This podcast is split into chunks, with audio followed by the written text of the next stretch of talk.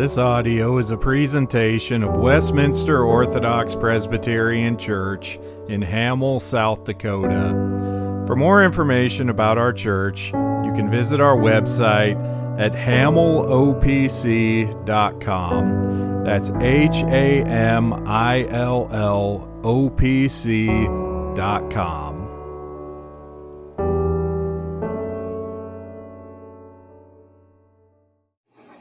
you turn in your Bibles this evening to 1 Peter, we will be looking tonight, starting at verse 22 of chapter 1, continuing on through verse 3 of chapter 2. Hear now the reading of God's holy and inerrant and inspired word. Since you have purified your souls in obeying the truth through the Spirit in sincere love of the brethren, Love one another fervently with a pure heart, having been born again, not of corruptible seed, but incorruptible, through the word of God which lives and abides forever. Because all flesh is as grass, and all the glory of man as the flowers of the grass. The grass withers and the flower falls away, but the word of the Lord endures forever. Now, this is the word which by the gospel was preached to you. Therefore, laying aside all malice, all deceit, hypocrisy, envy, and all evil speaking, as newborn babes, desire the pure milk of the word, that you may grow thereby, if indeed you have tasted that the Lord is gracious. This is the word of the Lord. May he bless it in our hearing. Let us pray. Father, as we come to your word tonight, I pray that by your Holy Spirit you would open up our minds and hearts to receive it, that we would know the truth of your word, that we would know how we are to love you and to love one another according to your word. And I pray most of all you would write the hope of the gospel on our hearts, for it is the word by which we are saved. And we pray this in Jesus' name. Amen. Maybe you've heard this line before. I love so and so, insert name of a person, but I don't like him or her. It's a pretty common saying, pretty common phrase, but what does it mean and why do we say it? Maybe we apply it to our difficult family members or difficult friends we know we're obligated to love we are bound at all times by God's law of love to all people, and especially those with whom we have relations in the household of faith or our actual households. But some people make it difficult. They can annoy us, they get on our nerves, they treat us badly. Maybe they disagree with us on some things that we hold particularly dear and important. For whatever reason, when we say that we love someone but don't like them, the implication is that there's some limitation or reservation to our love. We love begrudgingly, we keep these people at arm's length. We love them only because we have to, but we're not fully committed, we're not fully invested. We're not going to spend time or effort on this person unless it is necessary or somehow beneficial to us. Have you ever been there with someone in your life? The sad truth is, we have probably all been there at some point. Well, tonight's text in 1 Peter deals with the subject of Christian love. We as Christians are to love one another. We know that. We look at that and talk about that from Scripture all the time.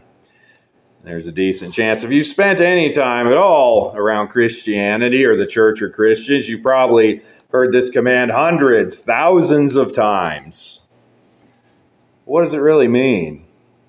What does it really require? And how are we able to do it? Well, this text takes us deeper into Christ's second great commandment. It tells us as Christians, as Christ's church, that because we are in Christ, we are to love one another.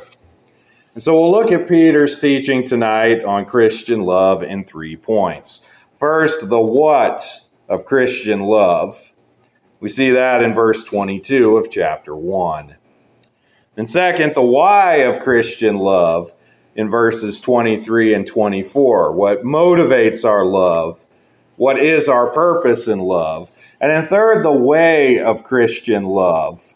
So my care for alliteration won out over my care for continuing to use interrogative particles because I could have used how, but I went with way. But and you're like, why are you telling me this?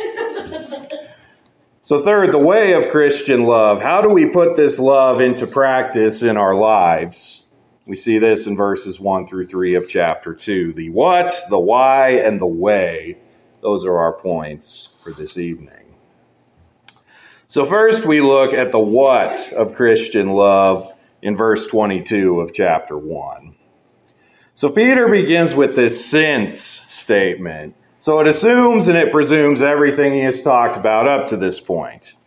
I've only been looking at 1 Peter once a month, so I'm really testing yours and my memory. But what we have seen so far in 1 Peter is that we ought to have a hope firmly grounded in our salvation in Christ. And then because of that love, we are to live lives of holiness and readiness, not according to former passions and former ignorance. This purification of the Spirit is the work of the Spirit of faith that we saw all the way back in the beginning, and how we've been chosen by the Father, had the blood of the Son sprinkled on us by the Holy Spirit, and how we are being sanctified. So, all of this presumes salvation. This is a teaching for Christians. And so, what we see tonight then is a direct expansion of the previous teaching on holiness. How do we practice holiness as Christians? Well, Peter doesn't provide any particularly new or innovative formula for practicing holiness. In fact, he uses one of the most common and well known commands of Scripture love one another. Love your neighbor as yourself. Peter puts it this way he says, Love one another fervently with a pure heart. Again, nothing new. Even most non Christians know that loving one another, that loving your neighbor, is a central tenet of Christianity. A problem, though, is the word love and the meaning that people assign to it. Love these days is often treated very subjectively. Love is what makes me happy. Love is what makes me feel good. Love is a feeling I get when I'm getting what I want and when uh, all the right conditions are met. But that's not what the Bible is talking about when it talks about love. Love has particular and objective content. Specifically, love in Scripture is grounded in God's moral law. Jesus made this clear in his teaching in Matthew 22, verses 37 through 40, when he said, On the two commands, to love God and love neighbor, hang the entire law and the prophets. We also see this in how the Ten Commandments are divided. The first four dealing with our duties to God, and then the last six dealing with duties to our neighbor. And this moral law is eternally binding on all people. And not only that, but it is written on the hearts of all people. You see that in passages like Romans 1 and 2. Of course, we also see that this law written on the heart is suppressed in unrighteousness. And that's why we need the law in Scripture to remind us and to illuminate this law to us. Now, Protestants have historically believed in three uses of the moral law. You might hear different orders, different arrangements, but in general, it's these three uses. The first is to drive us to Christ. We know from the law that we do not love God and love neighbor as we ought. And we recognize our need for redemption, for forgiveness, for salvation in Christ. Now, the second use of the law is for the general suppression of evil in the world. We see this in the law written on the heart. There are certain things that just everybody knows is wrong. Everyone knows it's wrong to murder. Everyone knows it's wrong to steal. Again, they may suppress that truth in unrighteousness or they may just do it anyway, but we all have that innate knowledge. We have the law of God written on our hearts as a part of being made in God's image. And then we even see this in how the laws of society are made. They all reflect these general moral principles. There aren't very many countries or very many places you can go where things like murder and theft are legal. They're almost universally outlawed. Again, this is the second use of the law. This is God's law having a restraining effect on all people. But then there is the third use of the law, which is the use of the law for instructing Christians in how they are to live. Peter in this text is looking particularly at that, this third use of the law. The law as it is a rule for life for Christ redeemed people. But this love is not just bare and rigid observance of these commands. Peter concludes verse 22 with additional information. We are to love fervently and with a pure heart. It's not just keeping rules for their own sake. There are issues of intent and motivation. Fervently means to do something with a certain intensity and intentionality. It's not just obeying because we have to, but it's wanting to obey, it's striving to obey, it's caring about what we're doing as we obey. Though we do not arrive at perfect holiness in this life, to love fervently is to want holiness we crave holiness and we pursue it. We pursue conformity to this law. And with a pure heart means that we are concerned with our motivations. We're not merely keeping commands for our good, for whatever we want to get out of it, or for our appearances, like we saw this morning with Ananias and Sapphira. No, love with a pure heart is doing the right things, but also doing them for the right reasons. But why should we be so motivated to love in this way? Well, this brings us to our second point. After the what of Christian love and how it is grounded in the law, we come to the why of Christian love in verses 23 through 25 of chapter 1. I already mentioned that Peter's command to love here comes in light of everything that we've seen so far in 1 Peter. But he tells us again, starting in verse 23, he says that our new love comes from our new life, our new birth. But let's talk about Peter's born again language at the beginning of verse 23. Most of American Christianity associates being born again with some kind of crisis conversion experience.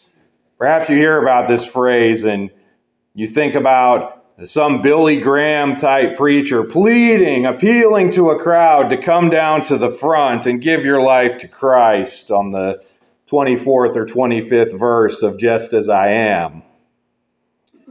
You've probably seen it at conferences or camps or rallies or on TV, the altar call where People need to come down and pray that prayer and be born again. Is that what being born again is about? Where does our new life and new birth really come from?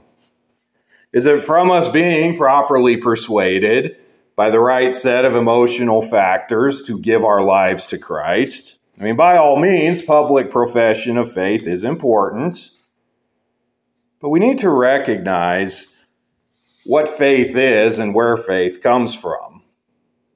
You can think back to the opening verses of 1 Peter 1 that talked about how we were elected, foreknown, predestined, chosen by the Father in eternity past. Well before we could decide anything, He decided for us. So our being born again is not some decision that we make. Being born is a passive action. We don't decide to be born. We weren't in our mother's womb for nine months and then we're like, yeah, I'm all set. I'll come out now. No, our new birth is the work of God in us, regenerating us, effectually calling us, and converting us to faith in Him. Our profession of faith, then, is just the evidence of the work that God has already done in us, that He has given us this new life and this new birth. And this is not birth like natural birth. This is not life like natural life. Peter continues to describe how we were born again, not of a corruptible seed, so the fallen and sinful seed of Adam. All who are born of Adam by ordinary generation, to use the language of our Westminster standards, are born into sin and death. But new life, new birth, comes from incorruptible seed, the seed of the woman promised at the fall, the sinless seed, the seed that comes from this new birth in Jesus Christ. And this new, this new birth is effectually applied by the Holy Spirit. He applies the Word of God to our hearts. He removes our hearts of stone and gives us hearts of flesh so that we might receive it. We might receive the Word, not of ourselves, not by our own feelings or emotions or decisions, but by the supernatural and regenerating power of God. And Peter then proceeds to quote from Isaiah chapter 40, verses 7 and 8. This passage expands on the seed illustration and uses the imagery of plants. We've all seen in the springtime when rains come down and the grass springs up, the flowers bloom, allergies get bad, but everything starts to look green and alive. And in the summer, it gets hot. The, it might get dry, and then all the flowers wilt, the petals fall off, the grass turns brown and dies. Apart from the life that we are given in Christ through His Word, that's what happens to us. In Adam's seed, we are temporary, we are fleeting, we are destined for death. But the Word comes to us, and through the work of the Holy Spirit in us, it changes our life and it changes our destiny. We have a new, imperishable life in Jesus Christ through His Word. And Peter gets more specific on the Word in verse 25. This is about the saving Word, the Word by which the gospel was preached, the Word of the good news of Jesus Christ. This is the word about the perfect life and atoning death and resurrection of Jesus Christ for us. It is his righteousness imputed to us. To be born again is to receive this gospel by faith, which itself is a work of God in us, our faith is. But our new birth and our new life is not just for salvation. It changes us, it transforms us from those who are characterized by and live according to the former passions that we talked about before, to those kind of people who love sincerely and truly according to God's law. And so that is the why, that is the reason for this Christian love in us. Well, let's move this discussion from the big picture to the specifics. We'll turn now to our final point. After the what and the why of Christian love, we come to the way of Christian love in these first three verses of chapter 2. So, the way of love requires two things, two sets of things. It requires negatives, the putting away of things, but then it requires positives, doing other things instead. So, first we get the negatives. Peter writes that we are to put aside all malice, deceit, hypocrisy, envy, and evil speaking. That's quite a list. When we think about these things, not only do we realize that we used to do them, but we still do them even as Christians. And we can go through them and we can start to see how far these commands reached. We see that we're warned against malice. We're not to hate others. We're not to think ill and want ill for others. Hate is the opposite of love. Love leaves no place for malice. We're told to put aside deceit. We are to be truthful. We're not to lie. We're not to slander, gossip, bear false witness. We're to look out for our own good name and the good name of our neighbor we're warned against hypocrisy. You've probably heard people say before something like, I don't want to go to church because the church is full of hypocrites. And then Often this accusation is unfair and unfounded, and the one making it really isn't interested in Christ or Christianity. But that doesn't mean that we're not sometimes hypocritical. And there is no excuse for our actual hypocrisy. The truth is, we like to accuse others of things while justifying ourselves for doing the same things. We criticize the world for its sins, but while letting our own sins go unchecked. And the world knows this and sees it. How often does the media pick up and run with a scandal when it specifically involves a church or a church leader? It's often not fair, but often we don't help. We have to watch how we live before one another and before the world. They already hate us, but let's not give them more fuel for the fire. We've been going through the book of Acts, and we've seen in there how the church was growing with growing in favor with men as they were living together and loving and serving God and one another as they were called to do. It was impossible for people to deny the positive impact that the church was having around them. Yes, the world hates us and opposes us, but let's make them work for it. Let's not be hypocritical and dishonoring to God and to the church by our conduct. Now, we're also warned here against envy. We're not to be jealous. We're not to be covetousness, wanting those things that are not ours to have. Covetousness is the root of all sin. You see what's not yours, you don't have it, you can't have it, and suddenly all kinds of evil springs up in the desire to have it. And then finally, we're not to speak evil. Again, the gossip, the slander, but also the speaking of evil and profane and unclean things. We are to guard not only our actions, but our speech. For it is out of the heart that the mouth speaks. And you don't say things without them coming from somewhere. In order for things to become our words, they have to live and dwell in our hearts and in our minds. Speech is just an external reflection of the internal. And so we must guard our hearts and so guard our words. Those are the negatives that Peter gives us. Those are the things that we are to put away and put aside. But then, next in verse 2 of chapter 2, we're told what we should do. We are to long as infants for pure spiritual milk of the Word. Now, what does that mean? Many take this to mean that Peter is addressing new believers who need the milk so that they can grow up and mature and move on to something else.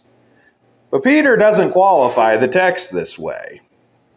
All believers are here exhorted to crave spiritual milk as though they were infants and spiritual milk here that causes growth in salvation is the Word of God. Now, if you've ever had or spent time around a baby, you know what it's like when baby is hungry. There's an urgency, there's a demand, there's a recognition of necessity. It doesn't matter what time, day or night, if baby is hungry, baby's going to eat, and that's just how it's going to be. Do we have that kind of insatiable desire for God's Word. The kind that demands that all other longings be set aside until this one thing can be found.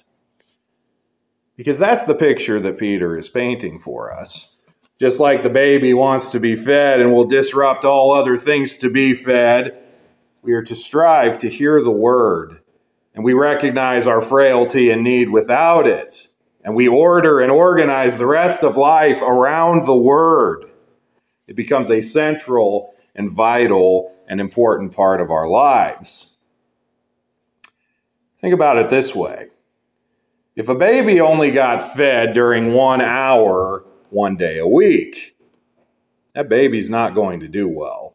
That baby's probably not even going to survive. Babies are growing and developing, they have to eat all the time.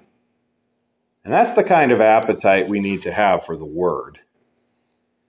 If we only get it one hour, one day a week, then That's not going to be enough.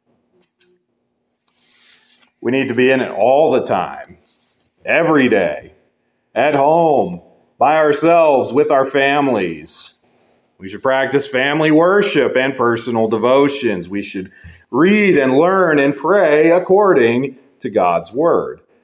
We should love the Word, strive for the Word, crave the Word, and saturate our lives in the Word. It is our milk, it is our food, it is our life. An hour of that on Sunday is not going to be enough. And then in verse 3, Peter attaches a qualifier. He says, If indeed you have tasted that the Lord is good. So, this passage is an instruction for Christians. All of this putting aside of evil and feeding on the milk of the word does not matter to the unconverted or to the unrepentant. If you're being a nice person for your own glory or reading the Bible merely as an obligation and yet you do not do these things in faith, receiving and resting upon the grace of Christ as he is offered in the gospel, it's empty, it's pointless, it's all in vain.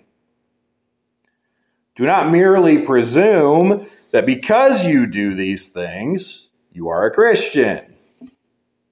If you are a Christian, you certainly ought to be doing these things, but these things do not make you a Christian. They are the fruits of our salvation. They are not the means that create our salvation. So, in this text, we see both a warning against presuming to belong to Christ because we do these things, but also against belonging to Christ and yet neglecting these things. It's a double edged sword. See, the former will send you to hell if you practice empty works apart from faith in Christ. And if that describes you, the call for you tonight is to repent of your sins and believe in Christ, to receive and rest on Him as He's offered in the gospel. But the latter, this having faith but not putting these things into practice, will leave you as a stunted, hypocritical, carnal Christian who is unable and unready to face the difficulties and trials of this life. You're not properly equipped for Christian warfare, the sort of Christian trials that Peter knows the church is going through, that we as a church face more and more all the time. So the warning swings both ways. To the non Christians, you need to be Christians. To the Christians, you need to put these things into practice in your life. We can never outgrow the Word. We can never outpace the law or the gospel. The reason we look at both of them every Sunday is because they are central to us, they are vital to us. The law that points us to our sins, that points us to our need for Christ, but also shows us how to live, and then the gospel by which we have been saved. And without these, our love is empty. Our love is meaningless. Our love is hopeless. And yet, with these, and because of these things, our love is real. Our love is alive. Our love glorifies God and helps others to the glory of God. And so tonight, may we all know Christ love Christ, and then in light of that knowledge and love for Christ, love others according to this word. Let us pray.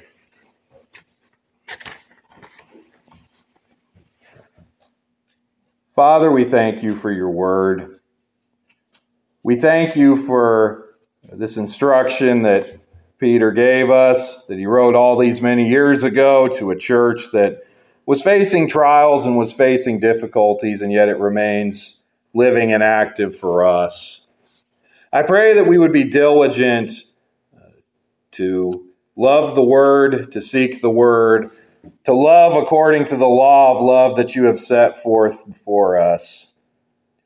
Most of all, I pray that if there are any here tonight who do not know Christ, I pray that by your Spirit you would work faith in them And because of our love for Christ, we would be faithful to speak of him, to tell others of him that do not know, and that also that we would love others as you have called us to do, putting aside all of these evil things and longing for your word and longing to love and serve others as you have called us.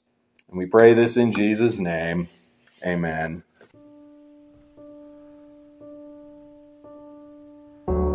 Thank you for listening to this audio presentation of Westminster Orthodox Presbyterian Church in Hamill, South Dakota. For more information, you can visit our website, hamillopc.com. That's H A M I L L O P C.com.